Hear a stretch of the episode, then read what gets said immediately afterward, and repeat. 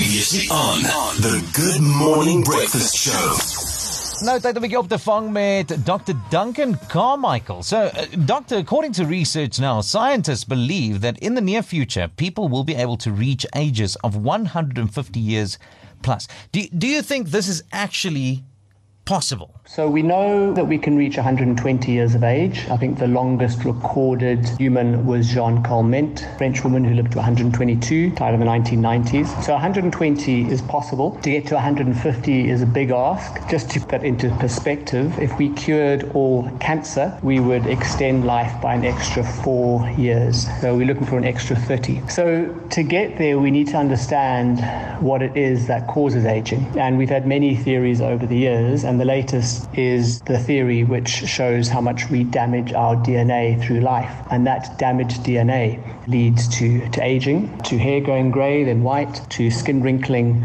And so to reverse aging, we really need to find ways to prevent and reverse DNA damage. So that's the challenge. That's what scientists around the world are working on. And they're getting some answers. It's quite exciting, but we're not there yet. Okay, well, uh, this DNA you mentioned now, how, how does something like DNA analysis actually work to help us be healthier and, well, in this instance, live longer? So, with regard to DNA analysis, there's probably three things that are of interest with how DNA is analyzed. So, what scientists do is we would send off a, a, saliva test or a swab of the inside of our cheek, which is similar to the COVID test, and from that, they would look at the cells. And on a basic gene test, they would look at the cells to look at the DNA that's in every single one of our cells, exactly the same. And we could then see, or we do see from that, what sort of risks we have for different cancers. So, an obvious one might be the BRCA gene, which is the Angelina Jolie test. So, she tested positive for that, and that's for breast cancer,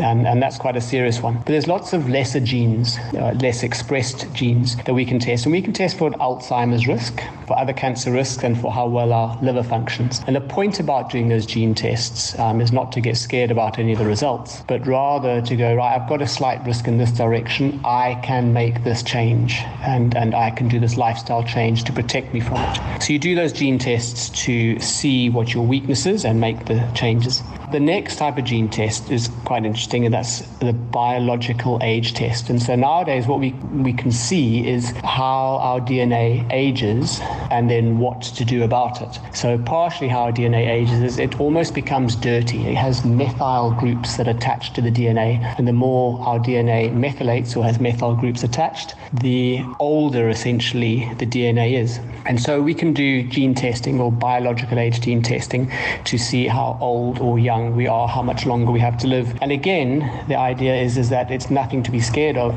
but we can do something about that. And then lastly, in the, in the future, we'll do gene tests for longevity genes. This can be done sort of in a university setting already, but not commercially. And so we'll look at things like sirtuin genes or FOXO genes, which are longevity genes. And there's various things being developed now that will switch those genes on in us if we don't have them. So the world of gene testing is quite exciting. It's got a long way to go, a long way to grow as well. So it's worth watching. Dr. Duncan Carmichael, medical doctor and author of the book Younger for Longer. Now, uh, now, doctor, seeing that you know the the test has been done and the the study have been concluded that people will reach the age of 150 plus. What should we then do if we want to live longer and, of course, still uh, look younger? The first thing to do is we have to make sure we, we're getting good sleep. So, seven to eight hours sleep a night, been shown time and time again to have a huge impact on us not getting Alzheimer's, not having heart attacks, and uh, controlling our sugar.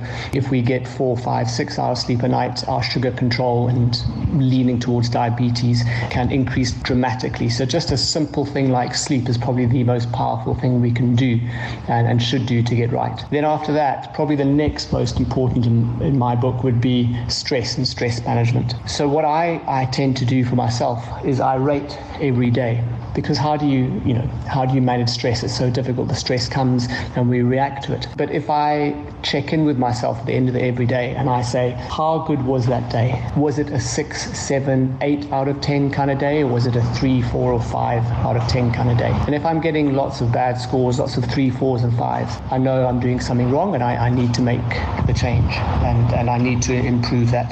Then we need to just check in on the toxins we're taking. So I'm going to include sugar here as a toxin, alcohol as a toxin, and then smoking and other toxins. And we're exposed to a huge amount of toxins nowadays, whether it's plastics and, and, and pesticides, insecticides, metals, mercury, lead, stuff that we breathe in, stuff that we, we smear on us, um, stuff that's in our food. We really are exposed to a lot. And there's different ways we can avoid toxins and then also remove toxins. That's really important. Daily exercise, so moving every single day. You know, as human beings, we, we are designed to move. We're not designed to sit behind a desk all day long, and things go wrong when we do that. In fact, there's a study showing that not moving and being behind a desk and a couch potato is as damaging as smoking. So we really have to make the effort to, to do the exercise and just make it something small, something interesting, something fun. A bit of exercise every single day. And once that habit started, it gets easier and easier to do. And then the last activity thing that we should really start to embrace if we've got the top three right is fasting. And there's different sides to fasting. So we we probably heard of 16-8 fast where you don't eat for 16 hours and you do eat for 8 hours. So typically you might finish eating at about 7, 8 o'clock at night and then eat the next day at 11, 12 as your first meal. You could have a coffee before that, but you would only have a meal at 11 or 12 in the morning. So that would be a typical way of doing a 16-8 fast. And that has huge benefits. That's been shown all the way back to the 1920s to increase longevity in rats, um, to reduce cancer risk, to reduce heart attack risk, improve toxin removal. Super healthy thing to do. And then there's more advanced fast that we could do. I would keep it to those points. The Good Morning Breakfast Show with Accident Angels. Your life matters.